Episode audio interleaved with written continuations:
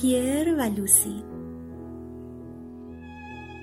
نویسنده رومن رولان. مترجم مینو مشیری. اجرا نسرین همزه پور.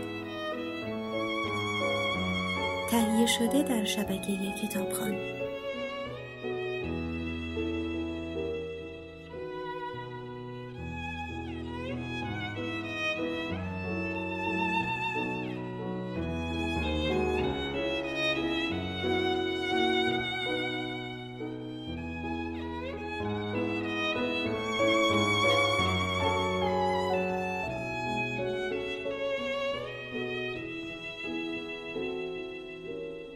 ماه مارس آمد و روزهای بلندتر و نخستین آوازهای پرندگان را به همراه آورد.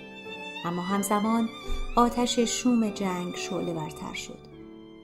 در آستانه بهار و در انتظار فاجعه جو تبالود بود. قررش مهیب توبخانه ها فزونی می گرفت و چکاچاک سلاح های میلیون ها دشمن به گوش می رسید.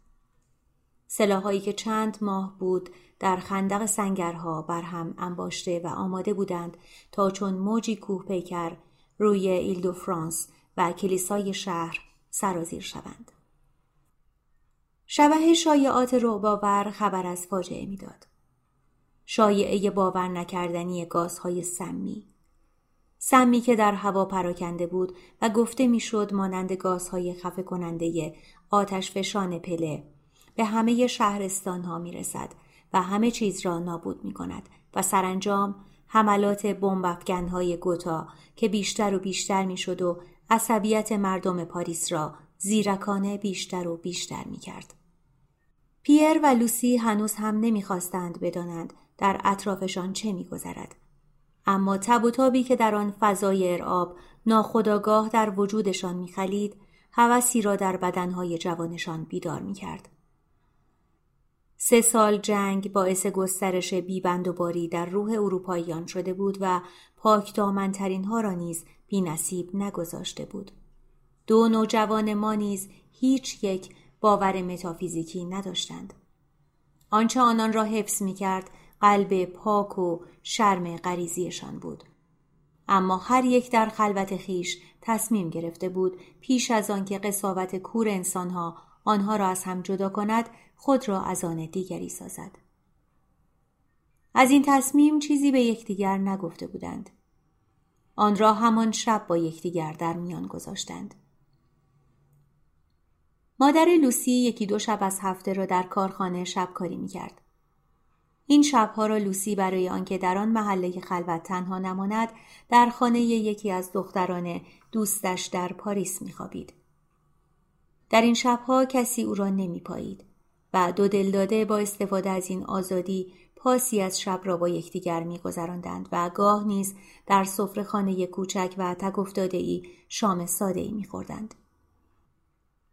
در آن شب نیمه ماه مارس همین که از سفره خانه بیرون آمدند شیپور خطر حمله هوایی را شنیدند. انگار که از رگبار بگریزند به نزدیکترین پناهگاه رفتند و مدتی سرگرم برانداز کردن همنشینان تصادفیشان شدند. اما چون ظاهرا خطر دور بود یا برطرف شده بود با اینکه پایان خطر اعلام نشده بود پیر و لوسی که نمی‌خواستند دیر به خانه برسند به راهشان ادامه دادند و خوش و خرم به گفتگو پرداختند وارد کوچه ای تاریک و باریک و قدیمی در نزدیکی سن سولپیس شدند از جلوی دری درشکه رو که در مقابلش درشکه ای متوقف بود گذشتند. هم درشکه چی و هم اسب خواب بودند. بیست قدمی رد شده و در پیاده رو مقابل بودند که همه چیز در اطرافشان به لرزه افتاد. نوری قرمز و خیره کننده. قرشی رداسا و بارانی از سفالهای کنده شده و خورده شیشه. در پناه عقب نشستگی ساختمانی که پیش تندی ایجاد کرده بود تنگ هم به دیوار چسبیدند. در نور انفجار عشق و حراس را در چشمان یکدیگر دیده بودند و چون تاریکی دوباره حکم فرما شد صدای لوسی بود که التماس می کرد. نه پیر هنوز نمی‌خواهم هیجان زده در ظلمت خیابان باقی ماندند. چند قدم دورتر چند مرد که از خانه ها بیرون ریخته بودند از میان بقایای درشکه متلاشی شده درشک چی رو به مرگ را بلند کردند و با آن مرد بخت برگشته که قطره های خون از بدنش میچکید از نزدیکی آن دو گذشتند. لوسی و پیر خشکشان زده بود. از وحشت چنان به هم چسبیده بودند که چون حواسشان جا آمد احساس کردند یکی شدند. از این احساس هر دو به لرزه افتادند. لوسی که وحشتی قابل تقدیس بر وجودش حاکم شده بود گفت برویم خانه و پیر را به دنبال کشید. لوسی نگذار از این دنیا بروم پیش از آن که لوسی بازوی پیر را فشرد و گفت خدای من این فکر بدتر از مرگ است هر دو با هم گفتند عشق من باز هم ایستادند پیر پرسید کی از آن تو می شوم؟ به خود اجازه نمی‌داد بپرسد کی از آن من می شوی؟ لوسی متوجه شرم او شد و به رقت آمد. گفت عزیز دلم به زودی. بهتر است عجله نکنیم. در این آرزو به پای من نمی رسی.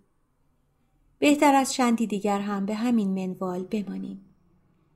چه زیباست. تا آخر این ماه. پیر زمزمه کرد. تا ایده پاک؟